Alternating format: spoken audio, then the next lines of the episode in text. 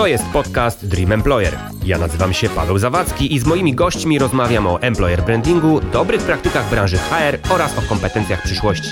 Partnerem serii jest Brief.pl oraz agencja Większe Logo. Zapraszam.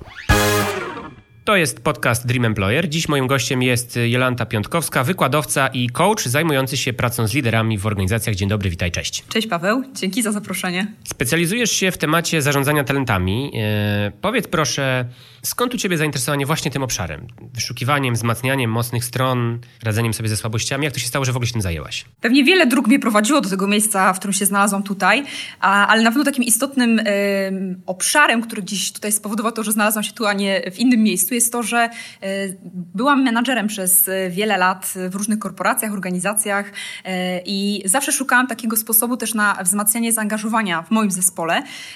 I takie moje spostrzeżenie było rzeczywiście, kiedy ludzie wykonują to, w czym są naturalnie dobrzy i kiedy realizują się w tym obszarze swojego geniuszu, bym powiedziała, to wtedy ta jakość ich pracy, produktywność jest wyższa, ale też przede wszystkim ich zaangażowanie jest też wyższe. Więc też naturalnie, kiedy jeszcze nie miałam nawet świadomości, że istnieje coś takiego jak Instytut Galupa i e, test e, Clifton Strengths Finder, e, taką przyjemność sprawiało mi odnajdywanie takich przebłysków talentu właśnie w ludziach. I rzeczywiście można powiedzieć, że miałam takiego nosa i oko do, do wynajdywania w ludziach tego, co w nich jest wyjątkowe i wspierania ich później w rozwijaniu tego. Co nie zawsze znaczyło to, że osoby te były w jakiś sposób oczywisty w danym obszarze gdzieś tutaj mocne, więc czasami wiązało się to też z pewnymi obszarami tutaj zmian i przebranżowienia dla nich, ale rzeczywiście sprawiało mi to dużo satysfakcji, odnajdywanie tego elementu, który jest z nich wyjątkowy i później wspieranie ich w dotarciu do tego miejsca, w którym mogliby być i lepiej się realizować.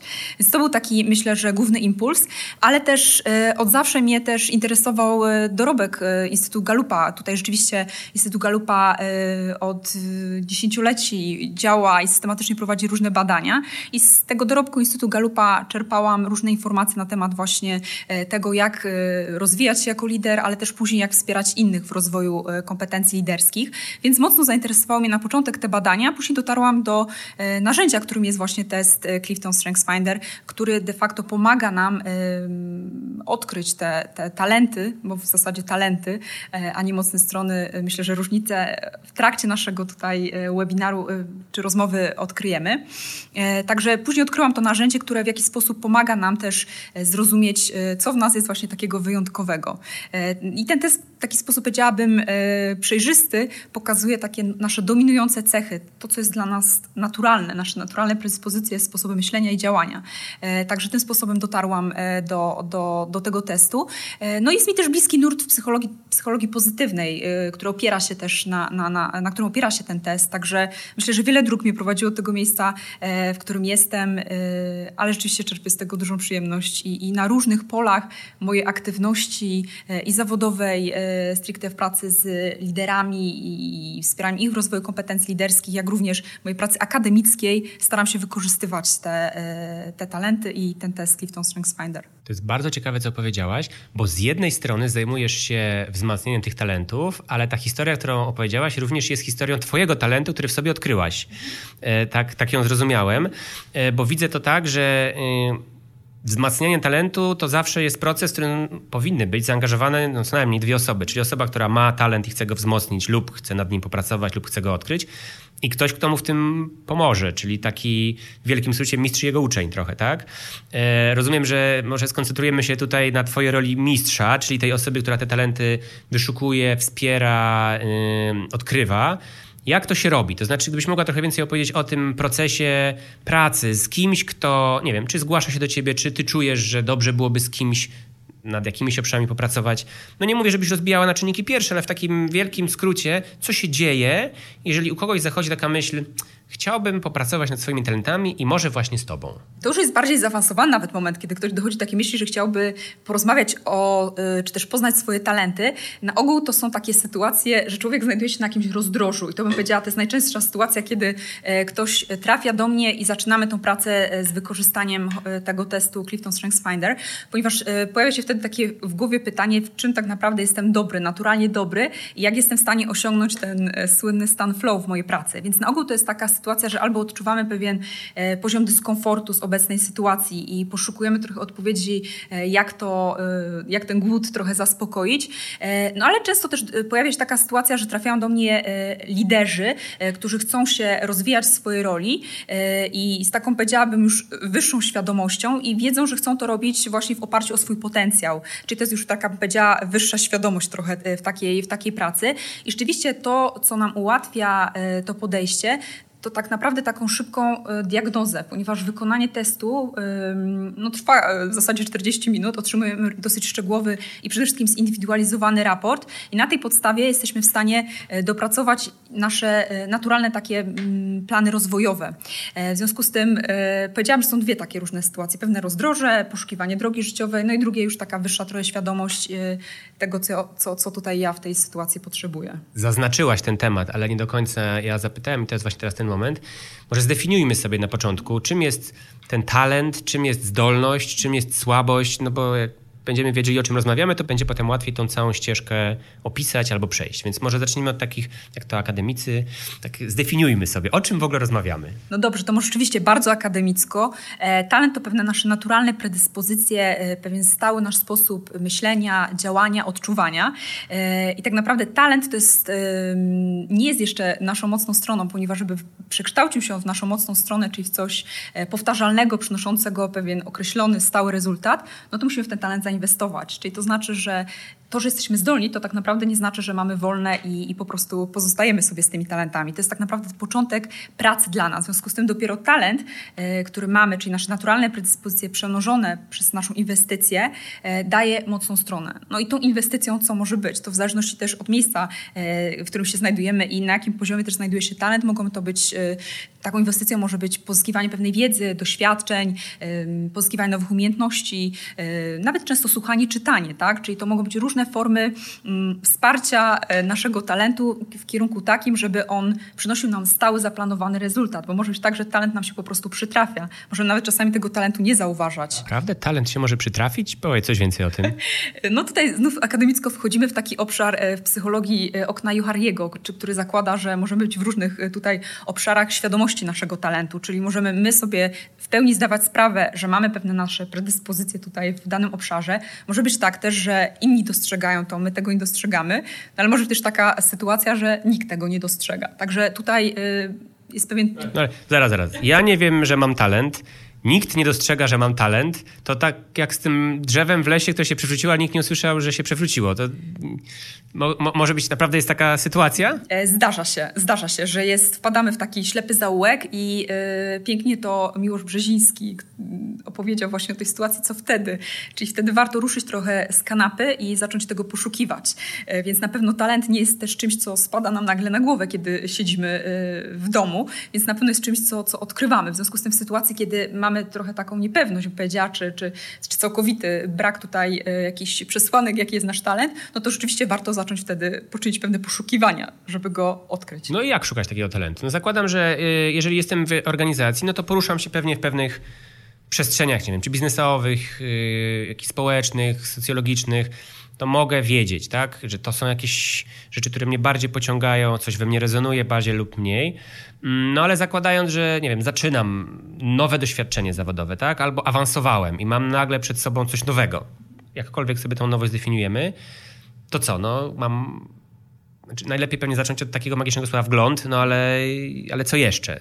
Czy są jakieś takie ścieżki albo jakiś taki playbook, co robić, żeby poruszać się wokół tych swoich talentów ukrytych bardziej lub mniej? Uważność rzeczywiście jest e, tutaj ważna i trochę mm, no właśnie przyglądanie się sobie pod kątem tego, e, często to jako zadanie też e, daje osobom, z którymi współpracuję, czyli takie odnajdywanie momentów naszego, naszej zwyżki energetycznej, czyli ewidentnie są momenty w ciągu dnia, w czasie naszej pracy, kiedy czujemy, że ta energia jest po prostu większa i warto sobie te momenty nawet odnotowywać, zapisywać i pewne prawidłowości też dostrzegać. Także to jest na pewno jedna z, z metod. To, co też, czym się talent przejawia, no to też taki moment, kiedy my się szybciej uczymy, czyli warto też przyjrzeć się temu, jakich rzeczy my się szybciej uczymy, które rzeczy przychodzą nam po prostu łatwiej.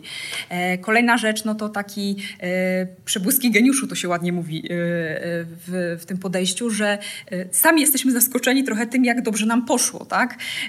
No oczywiście można pytać też o feedback i zbierać tę informację zwrotną z, z otoczenia, także to też jest jakaś, jakaś opcja. Także jest tu kilka takich strategii, no ale chyba ta rzeczywiście taka, mm, no powiedziałam, najprostsza i najszybsza to jest rzeczywiście ten test StrengthsFinder, który pozwala nam odkryć nasze dominujące dominujące top 5 y, talentów.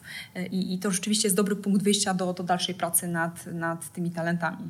Rozmawiamy w podcaście Dream Employer, czyli chciałbym jednak, żebyśmy porozmawiali sobie troszeczkę o tym, jak te talenty, które potem przeradzają się w mocne strony, jak już rozumiem, e, działają, funkcjonują w organizacjach, czyli w relacjach pracownik-pracodawca albo znajomi w pracy, E, jak ty postrzegasz ten, nie wiem, proces rozwoju tych talentów, czy w jaki sposób pracujesz nad tymi talentami w organizacjach i z kim? To na początku chciałabym też podkreślić moc e, tutaj e, tego, tego podejścia w kontekście organizacji, bo tutaj rzeczywiście są imponujące wyniki, jeżeli chodzi o wdrażanie, wdrażanie tego podejścia bazującego na mocnych stronach, bo taka jest pełna nazwa tego podejścia.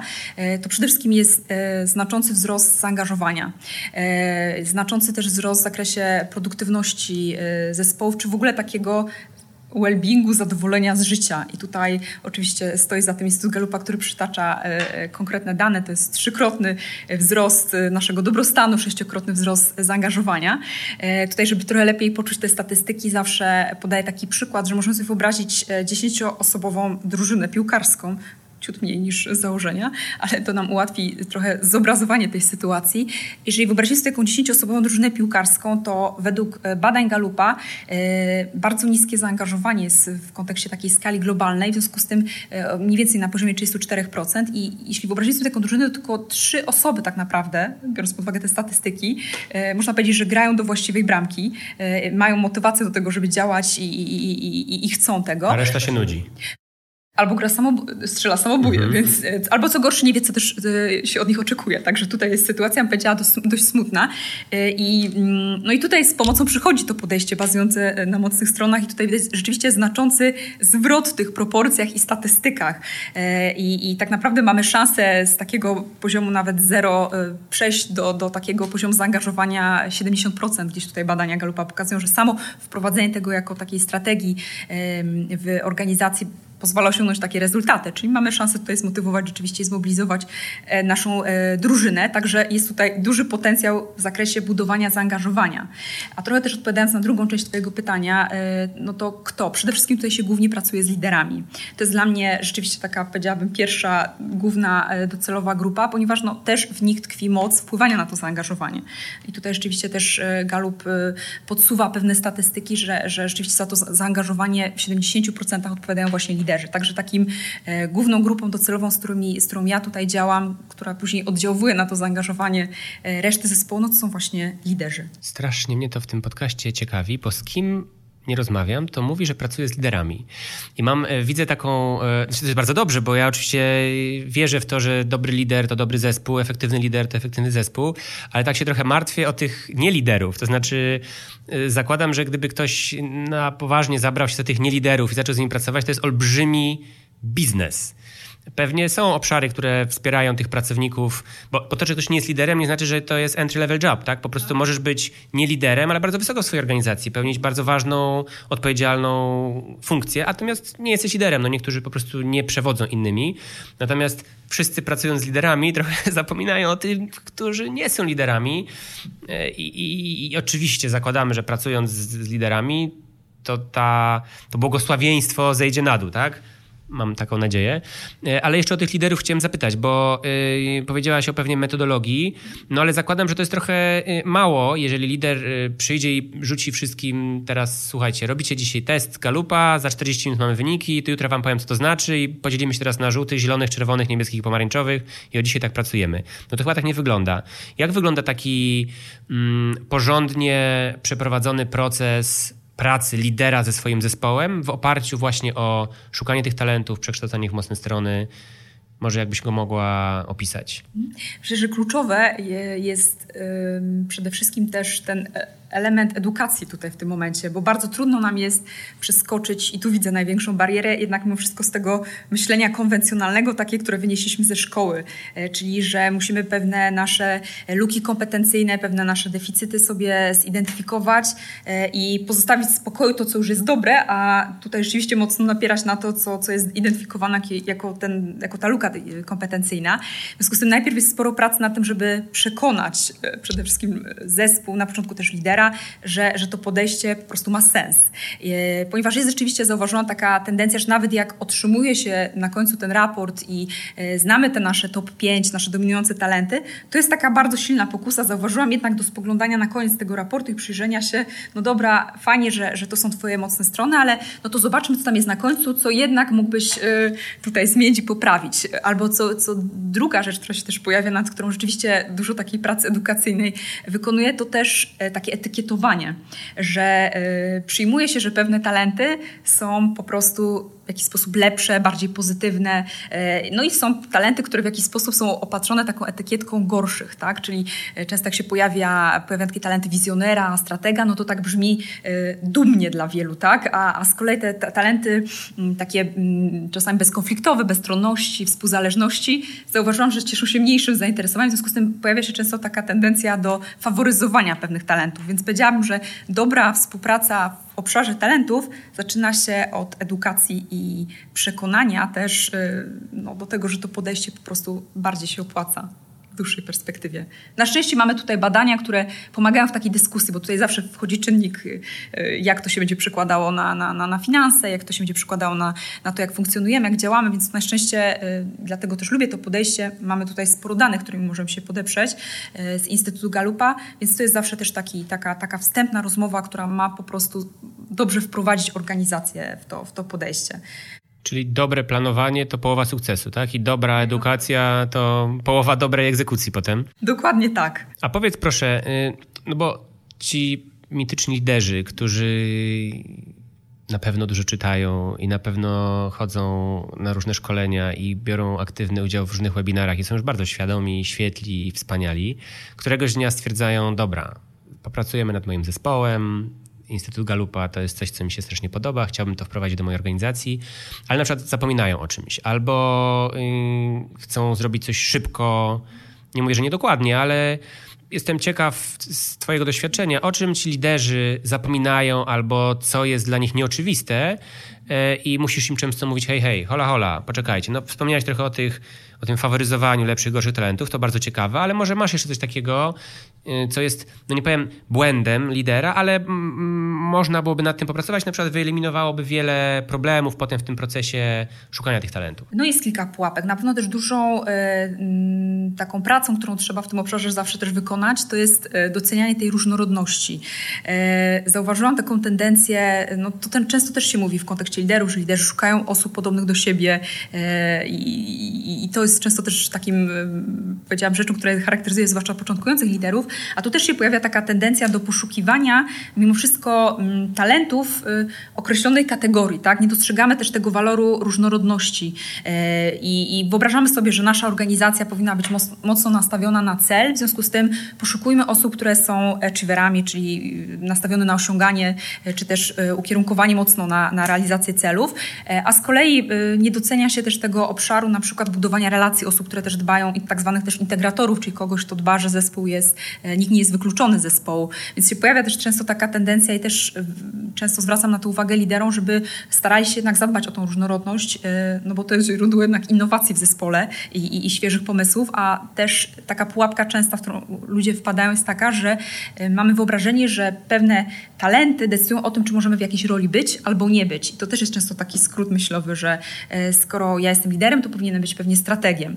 W związku z tym tu też dosyć rygorystyczne jest podejście Instytutu Galupa i, i ja całkowicie też to, to popieram, że y, talenty nas nie definiują. One nie są czymś z poziomu naszej tożsamości, tylko są czymś z poziomu naszych zachowań. W związku z tym one nie decydują o tym, czy my w jakiejś roli możemy być lub nie być. Raczej decydują o tym, w jaki sposób my daną czynność będziemy wykonywać lub nie. W związku z tym to jest też częsta ta, sytuacja, z którą się, się spotykam, czyli takie uczenie liderów doceniania tej różnorodności, żeby jej poszukiwali.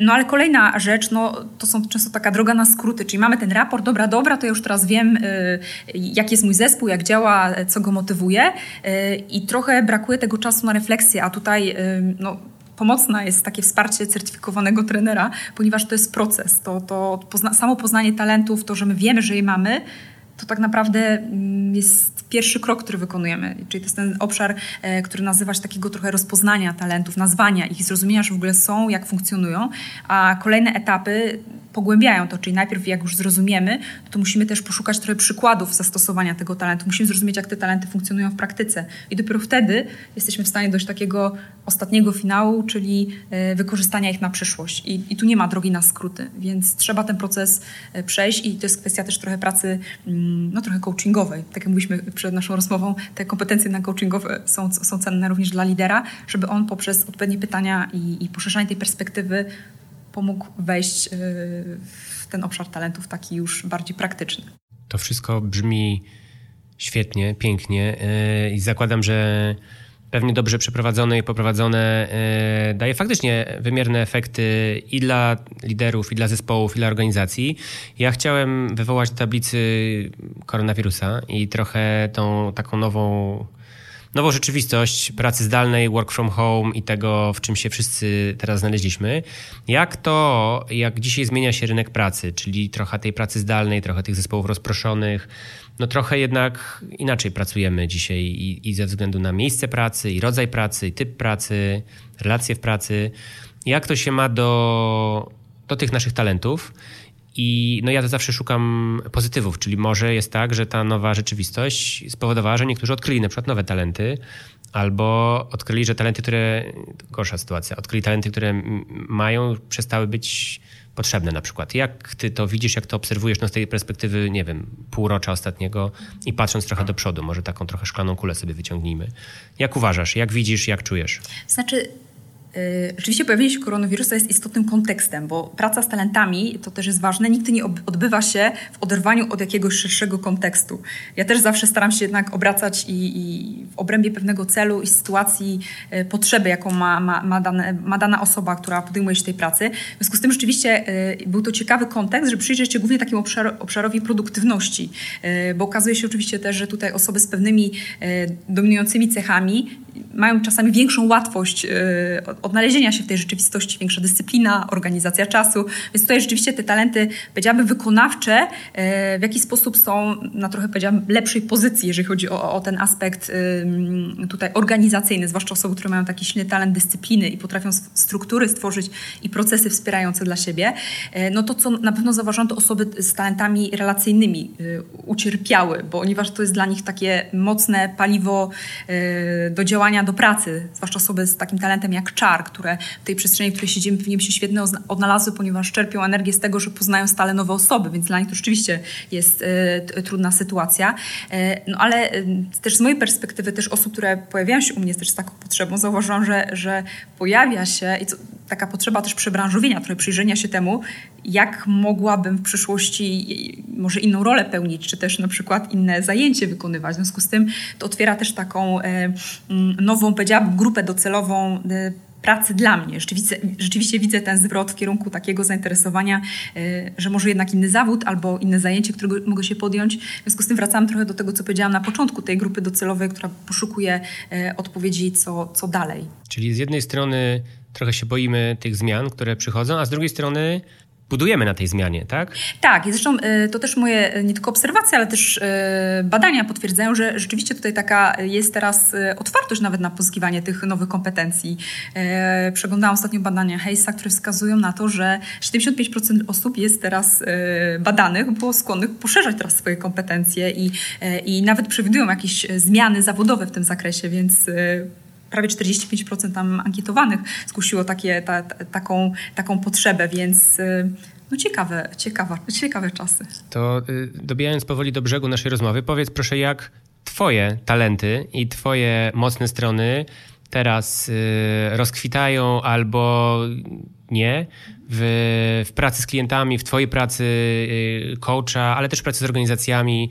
Czy masz jakąś taką wewnętrzną obserwację i taki swój wgląd, hej, to jest ciekawe, albo to się zmieniło, albo może jednak muszę sobie coś odpuścić, albo coś poprawić. Jak to widzisz? Mhm. Moje talenty są głównie w obszarze myślenia strategicznego, czyli strateg, odkrywczość yy, i poważanie. Też talent taki yy, z kolei z domeny wywierania wpływu, więc te talenty, te miks talentów yy, jakby moim zdaniem trochę kiełkował w czasie teraz pandemii, ponieważ był ten czas, kiedy można było rzeczywiście zatrzymać i pomyśleć, myśleć. Y, w ciągu y, pozostałym czasie rzeczywiście była taka duża dynamika na działanie, a moje talenty rzeczywiście potrzebują czasu, y, żeby, żeby móc w pełni tutaj, w pełni swojej mocy działać. W związku z tym ja wykorzystałam ten czas rzeczywiście na przyjrzenie się trochę pewnym strategią, jak mogę ja pokierować swoją też tym, co robię, swoją działalnością zawodową. Mam też talent wizjonera, w związku z tym sytu, ta sytuacja, gdzie dużo mówi się teraz na temat e, przyszłości rynku pracy, tego jak, jak kompetencje będą wyglądać, mnie to bardzo karmi takie, takie rozmowy, więc z przyjemnością wchodzę w ten, w ten obszar, więc e, ja rzeczywiście mam poczucie, że te moje talenty są e, nakarmione w obecną sytuacją. No to musisz mi odpowiedzieć, jak już powiedziałeś, że masz talent wizjonera, to musisz mi odpowiedzieć, co się będzie działo na przestrzeni najbliższych 12 miesięcy. No ja mam przeczucie, że trochę przyspieszą się te zmiany, o których czytaliśmy jakiś czas temu. Ja prowadzę na uczelni taki kierunek związany właśnie z Galupem Talent Based Action Learning Program. To jest autorski mój program, który stworzyłam po to, żeby rozwijać te kompetencje też e, u studentów. I kiedy mm, jeszcze w lutym się spotykaliśmy, mówiliśmy na temat kompetencji przyszłości. No i moja trochę refleksja jest taka po tych kilku miesiącach, że ta, ta przyszłość, o której ja opowiadałam o studentom, która miała przyjść w najbliższych raczej latach albo dziesięcioleciach, to tak naprawdę zawitała do nas. Więc ja z ciekawością obserwuję, jak te wszystkie trendy, które były zapowiadane e, w sposobie, jak pracujemy, jakie też kompetencje są od nas oczekiwane, to w zasadzie dzieją się teraz, więc... To jedna najciekawsza rzecz, która się dzieje albo się zadziała, albo na którą nie możesz się doczekać, albo którą obserwujesz z uwagą.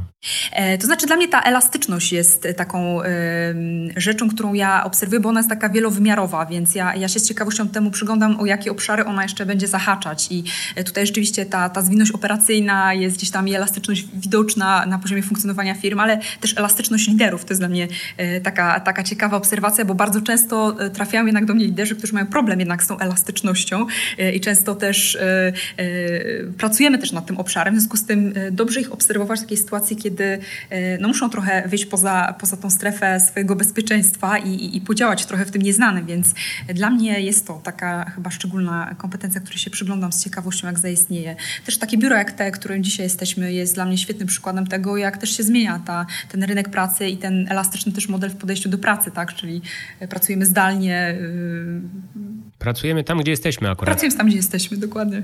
Bardzo dziękuję Ci za rozmowę. E, mam nadzieję, że Twoje talenty będą karmione, może niekoniecznie pandemią, koronawirusem, ale tymi faktycznie bardzo ciekawymi nowymi zmianami, które się dzieją i na rynku pracy, i społecznie, i socjologicznie, i psychologicznie. E, dziękuję za Twój czas. Trzymam kciuki za wszystkie projekty i procesy, które się u Ciebie aktualnie toczą. No i cóż, do zobaczenia, do usłyszenia. Dziękuję pięknie, Paweł. Wszystkiego dobrego dla Ciebie też. Dzięki za dziś. Pozostałe odcinki tego podcastu znajdziecie na Spotify, Apple Music, SoundCloud oraz w swoich ulubionych odtwarzaczach podcastowych. Do usłyszenia!